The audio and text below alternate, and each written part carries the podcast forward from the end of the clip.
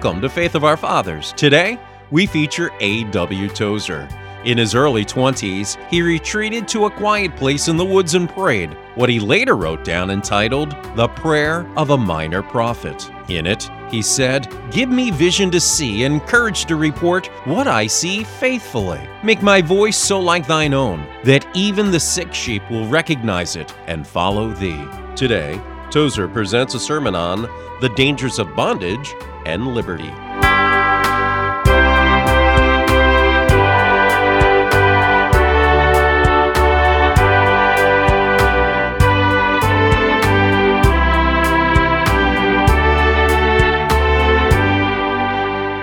In the book of Ephesians, the fifth chapter and fifteenth verse, see then that you walk circumspectly, not as fools, but as wise. That you walk looking around. Now, over the past few weeks, I have been preaching on the dangers in the way. And I have previously shown that there are dangers to the Christian life. But that there is escape from those dangers and protection in the midst of them. Then I went on to warn and point out by name some of these dangers. I spoke of the danger of prosperity and the danger of adversity. And last week of the danger that lies in idleness and the danger that lies in busyness. Today I want to talk about the danger that lies in bondage and the danger that lies in liberty. We'll consider them in that order. The danger of bondage. Now in Galatians 5.1, the man of God says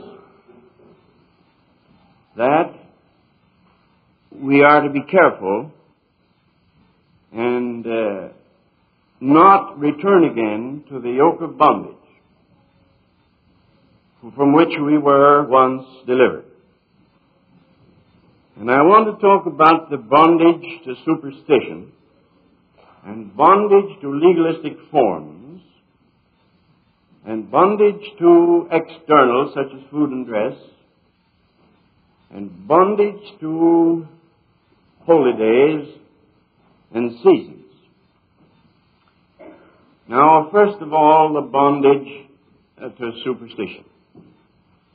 You might wonder why I should speak thus at a time or to a congregation like this, because superstition is something that American people laugh about in public.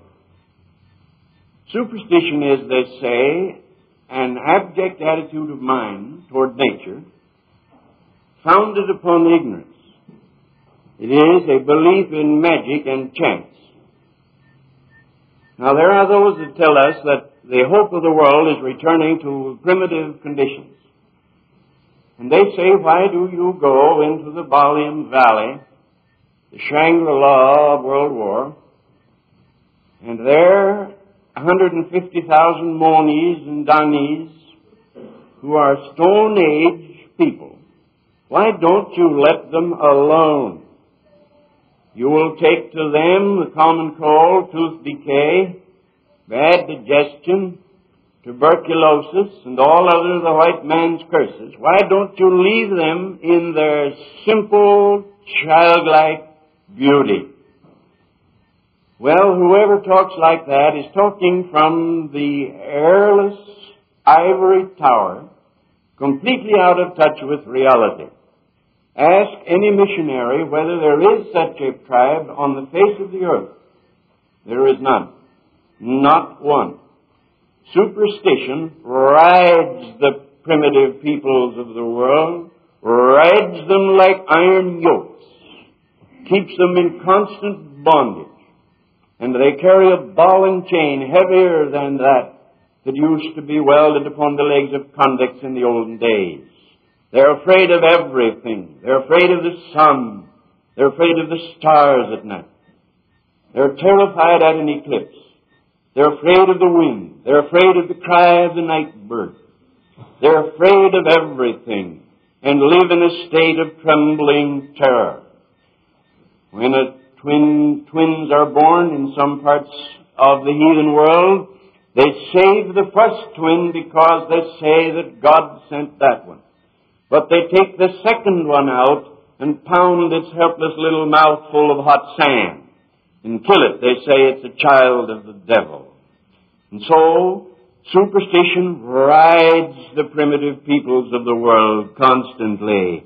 There is the fear of the spell and the charm and the evil eye. Magic and enchantment and witchery and sorcery and bondage to the amulet and the incantation and the taboo. All of these things are found in the heathen lands. And now, if that were all, then I suppose that I would save myself the trouble of preaching, except I were to use it as a reason we should become missionary minded and send missionaries to these benighted people. But uh, superstition uh, is found wherever men are found. It is refined, and some of the grosser manifestations are probably not present. But most people are superstitious.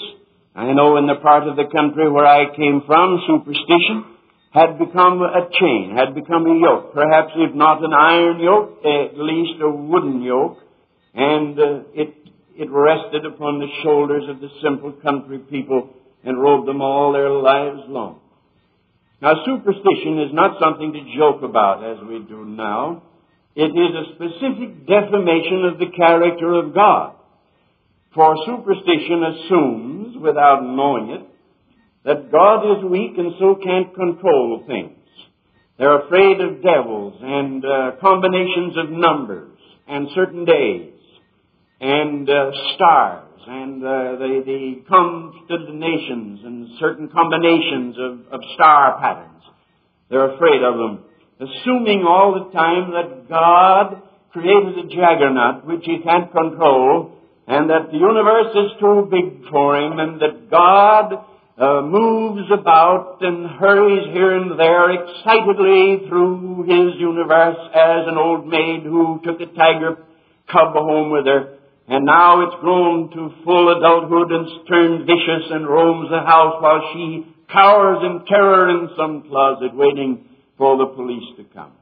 So God is pictured by the superstitious man as being a little limited God who created a universe over which he can't have full control.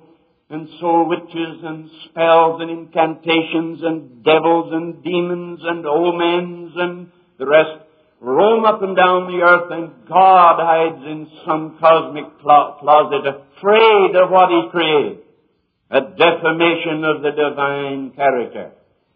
My brother, God Almighty rides upon the wings of the wind and sitteth on the circle of the earth and measures the waters in the hollow of his hand and comprehends the dust of the earth in the balance and weighs the mountains in scales and the hills in a measure and all that thou canst know cannot be compared unto him. He speaks and it is done. He commands and it stands forth. He calls the end from the beginning and declares the things that are not as though they were. God is a sovereign God moving sovereignly through His world. And they that know God and know His character will never be afraid of, nor will they take comfort in rabbit's foot, feet rather, the rabbit foot or rabbit feet. Nor will they have a rabbit foot hung around their neck or a horse chestnut in their pocket to keep away rheumatism. Sounds funny, doesn't it?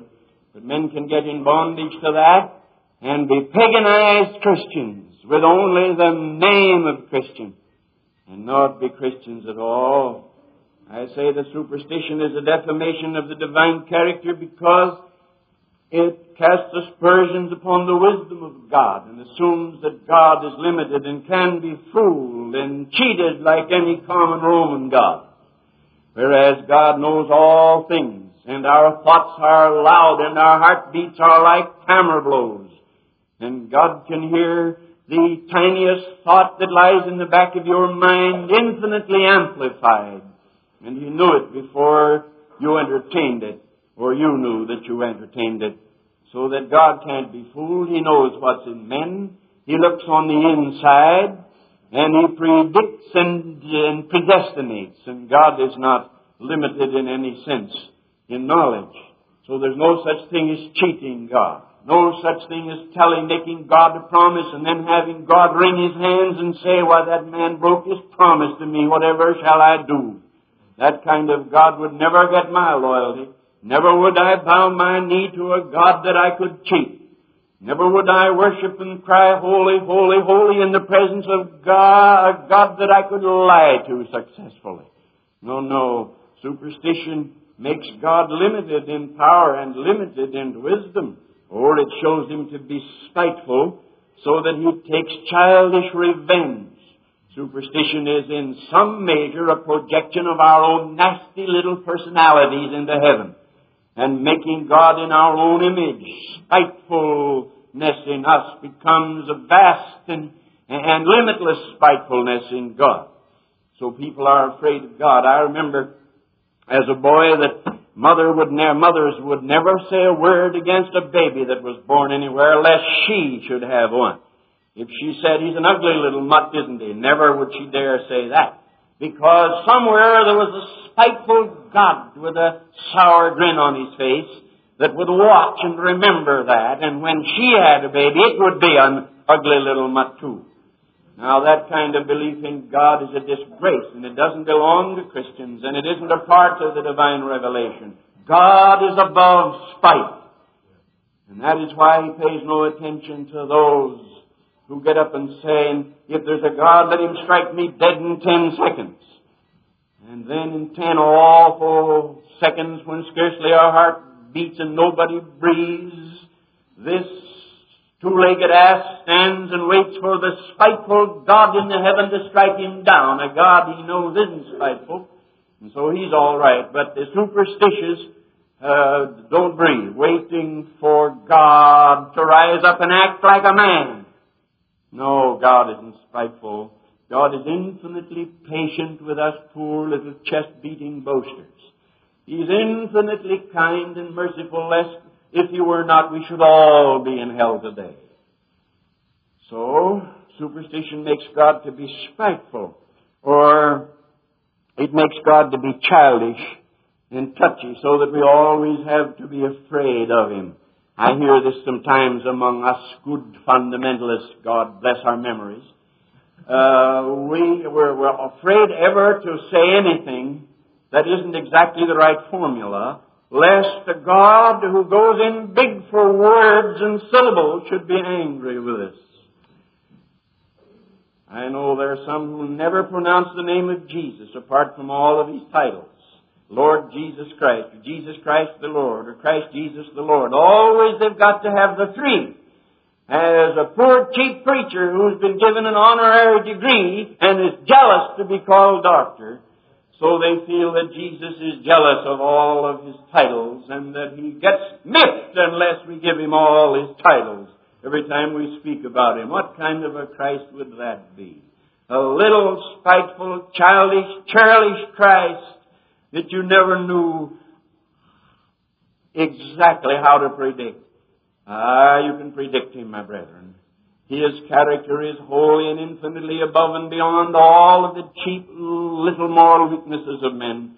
And you can always know how God's going to act. No, no, Jesus isn't jealous of all of his titles. Of course, God has made this same Jesus whom he crucified both Lord and Christ. But when Mary stood at the open grave and grabbed her heart and said, Rabboni, he said, Mary, he didn't say, don't you respect me? Why didn't you call me by my three titles? He smiled and said, Mary, and stretched out his hands. Mary knew him better than we do in this terrible day. Superstition makes him to be little and childish, makes him to be limited or weak, whereas he's none of these things.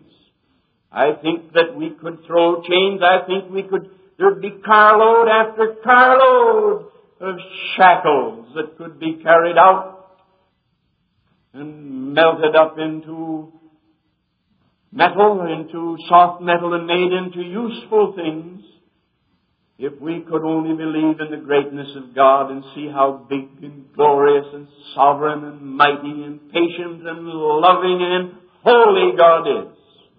For almost all weaknesses in the Church of Christ spring out of an inadequate view of God. They spring out of a low view of God. If God is seen big enough, there'll be a wonderful liberty. Now, bondage to superstition, let's get free from it. Not All the black cats on the south side can hurt a child of God. Not all of them. Now, bondage to legalistic forms. That is, there are those who can't worship unless they worship after a certain form. If they have been brought up to kneel, they can't pray standing up. They've been brought up to pray standing up, they can't pray kneeling down. And uh, they, they've just got to get into that certain formula and certain form and get into that certain posture and say certain words. No, my brethren, they that worship God must worship Him how? In spirit and in truth. And that gives us complete liberty. Where the Spirit of the Lord is, there is liberty. And the child of God has infinite liberty in worshiping God. My old friend, good and honored friend, Dave Fant, the engineer, used to pray God, praise God all day long in his great train, roaring along, the engineer he was, roaring along from Atlanta to the coast and praising God all the time, was saved in that old cab, if you don't mind, and filled with the Holy Ghost in that old cab. And when he got to a certain town, he used to salute them by pulling the whistle. It wasn't necessary, but he, he'd preach there, and so he'd pull the whistle. And one day he forgot to pull the whistle, and the news went like wildfire every place. Dave Fant didn't salute us this morning. Do you suppose the Lord took him away and didn't tell us? Sounded like the Old Testament in the days of Elisha. No, he just forgot. But you can pray on a train, you can pray in an airplane, most people do. You can pray standing up or sitting down or in any position. Because we worship God in spirit. We don't practice our religion as a Witcher formula. We worship God spontaneously out of our hearts. We love Him and He loves us, and there's no form there. Although there must be some form in public worship, otherwise, of course, it would be bedlam. There has to be somebody to know which what we're going to sing next and so on. So I believe in a certain limited, modified form in church service. But oh brother, it's possible to get so legalistic and into such bondage and formality that uh, you'll blow up and have a have a, a temper fit if things aren't done the way they should be done in church. Sure.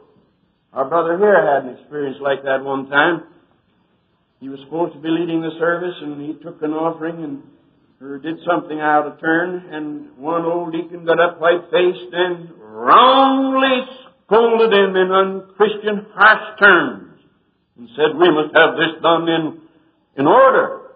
He committed more sin by that act of ungodly volcanic eruption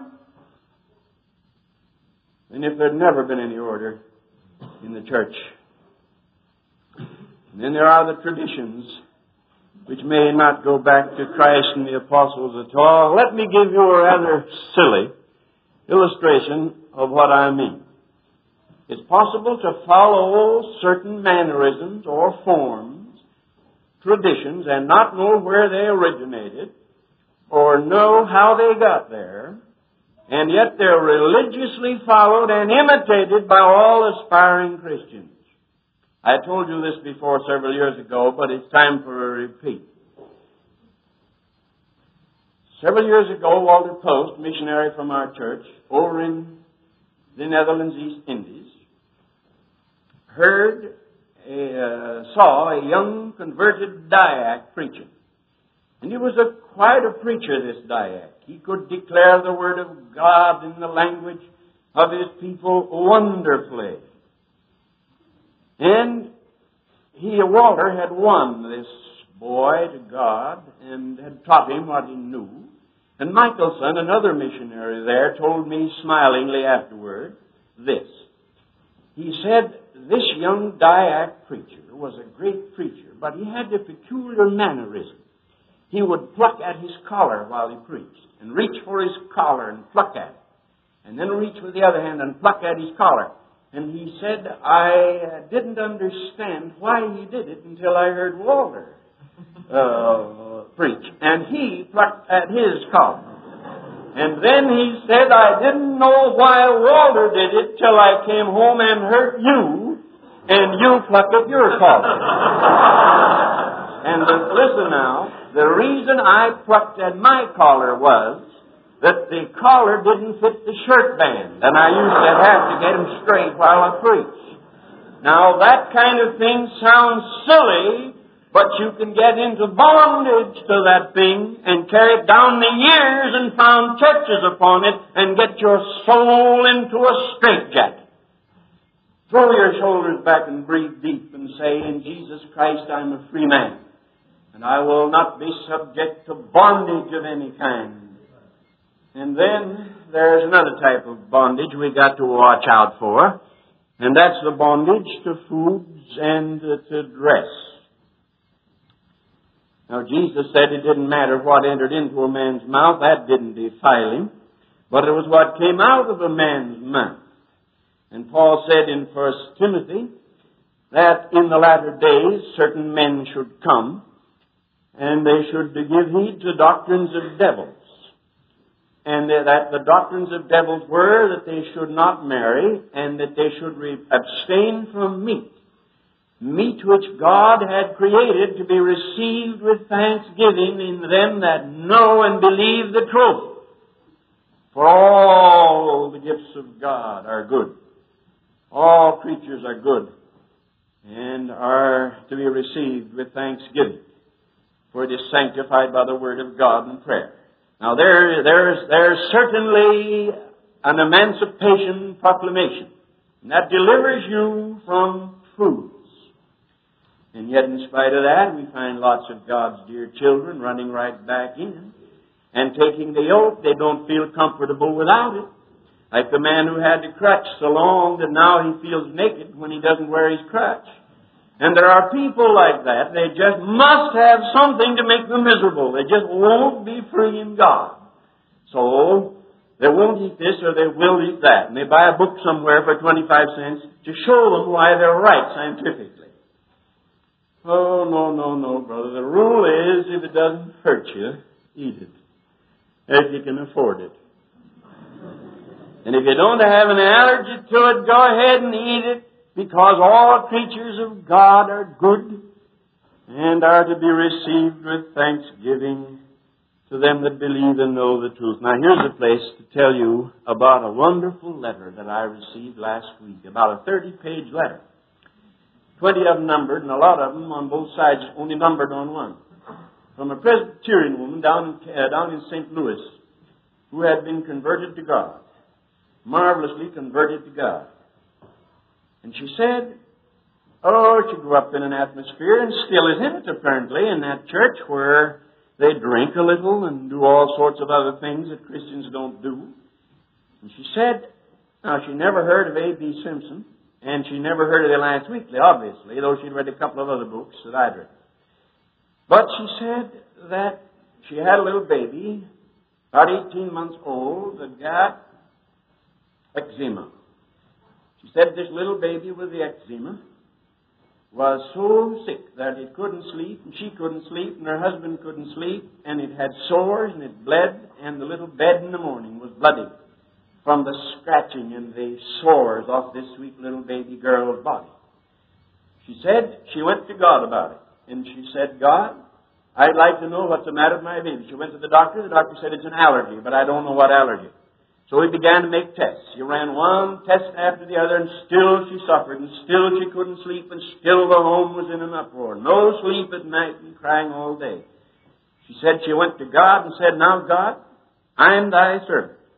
And I ought to know what's the matter with my baby. Nobody knows. Now God, you tell me, I'll be listening. She said she, next morning she went to salt the baby's food and she felt checked in her heart. And she dashed to the telephone and said, Doctor, doctor, is it possible to be allergic to salt? He said, yes, iodized salt. So she didn't salt the food that day, and for the first time in weeks, the baby slept all night. She said she kept iodized salt out of the baby's diet, and in seven days it was perfectly well, not a sore, sleeping all night. Now, there's your point, brother. If, it, if you break out in a rash, don't eat it. But uh, if you don't, don't think there's any such thing as religious food. I, I'm here to tell you there isn't any such thing as religious food. No food is any more religious than any other food. Neither are we any better if we eat, neither are we any the worse if we do not eat, said the man of God. Now that ought to take care of that. I won't talk about dress this morning. In Toledo, I had occasion to talk about the kingdom of God being liberty.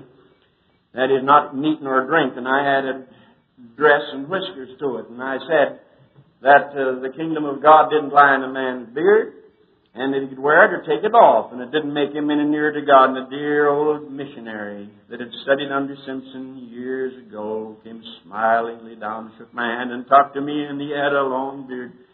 And I felt mean for having said that.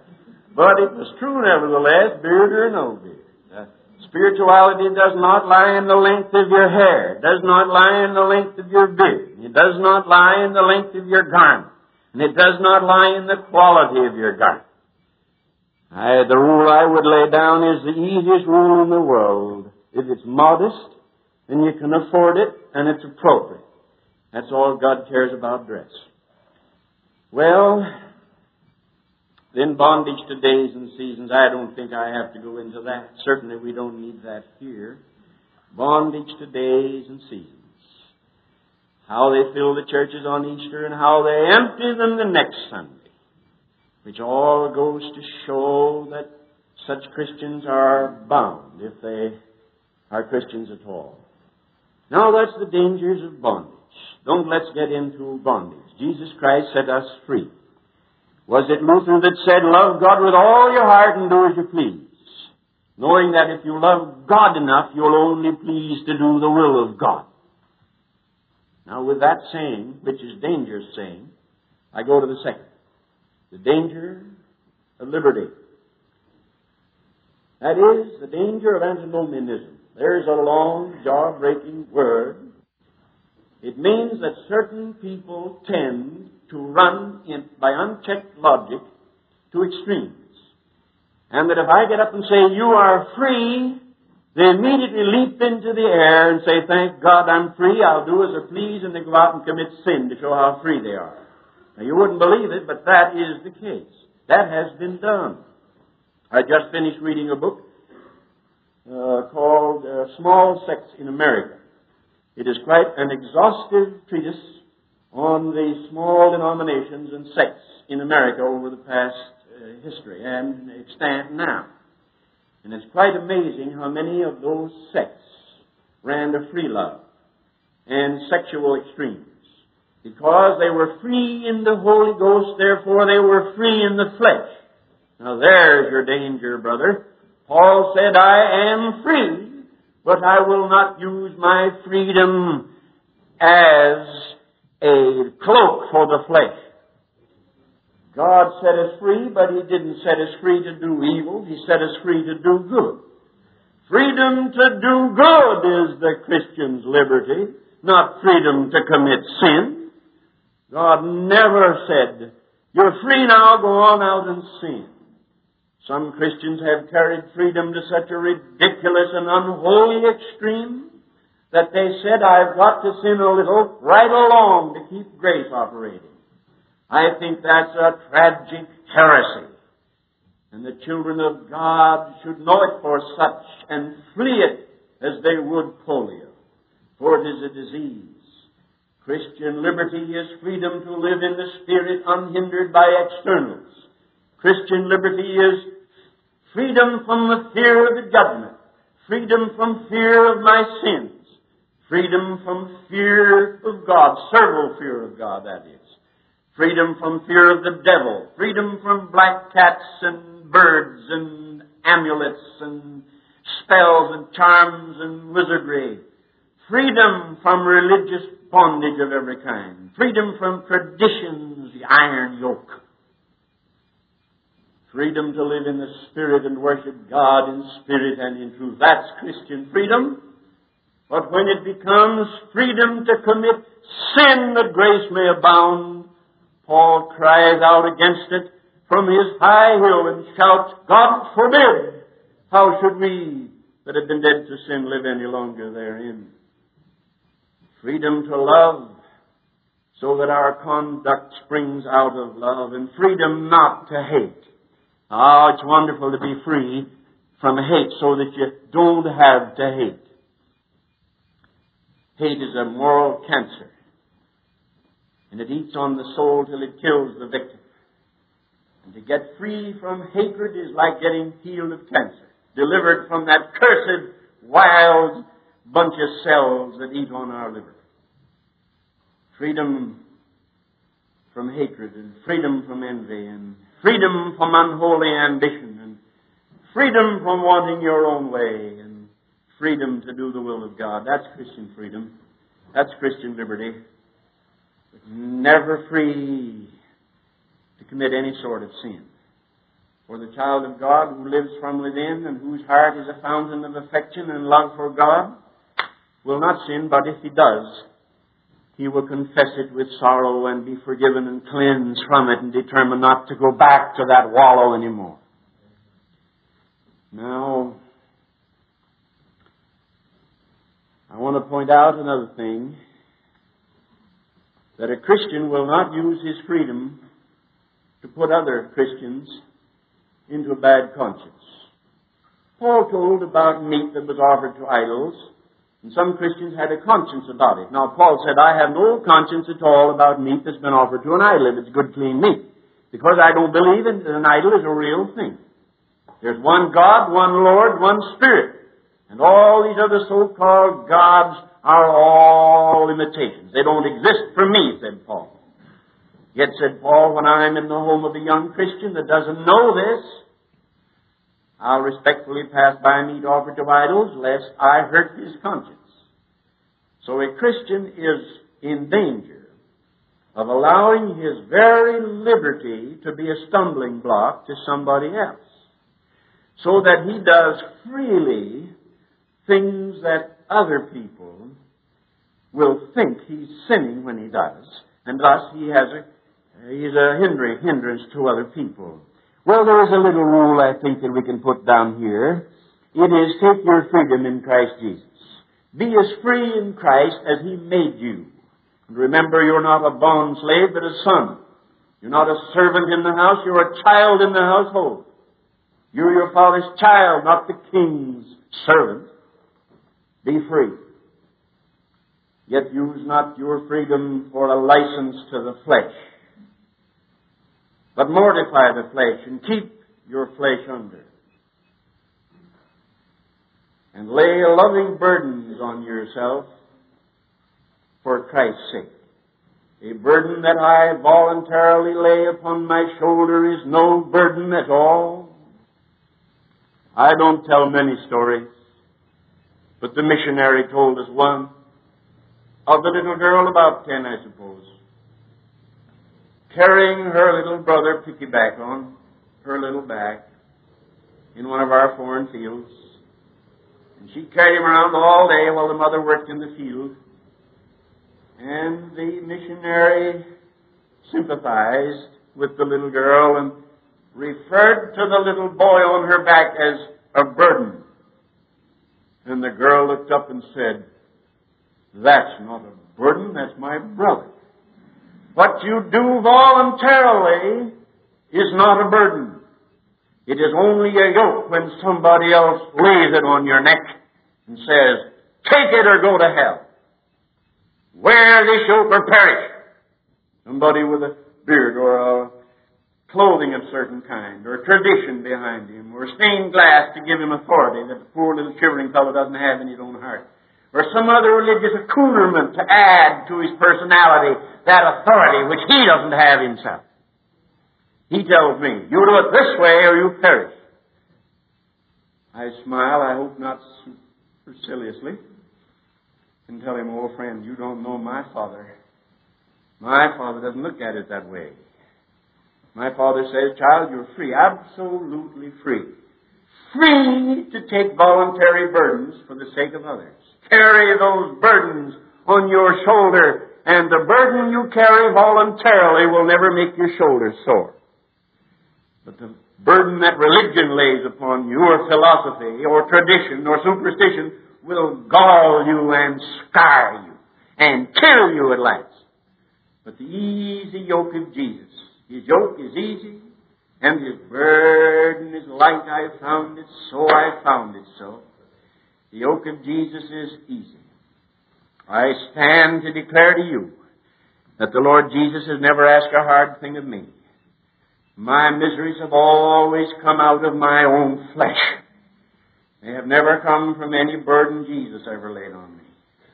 And what few burdens I have laid on myself, I've never felt the weight of them at all. They're as easy and light as can be. For as the little psalm says, He always takes the heavy end and gives the light end to me. So let's watch it.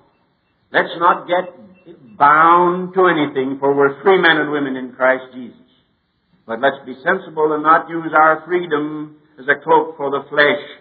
And let's not hide behind liberty in order to practice license. Let's remember that the man in whom Jesus Christ dwells will be or ought to be a good man. And don't be afraid of the word good. Let us not fling back in the face of Jesus the charter of freedom which cost him his blood. Stand fast, therefore, in the liberty wherewith Christ has made you free, and be not entangled with the yoke of bondage. But use not your freedom as a cloak for the flesh. But knowing you're free, discipline yourself for Jesus' sake. And trust the indwelling Spirit to fulfill in you the law of God. What the law could not do and it was weak through the flesh, God, sending His Son, has done by the indwelling Spirit within us. Amen.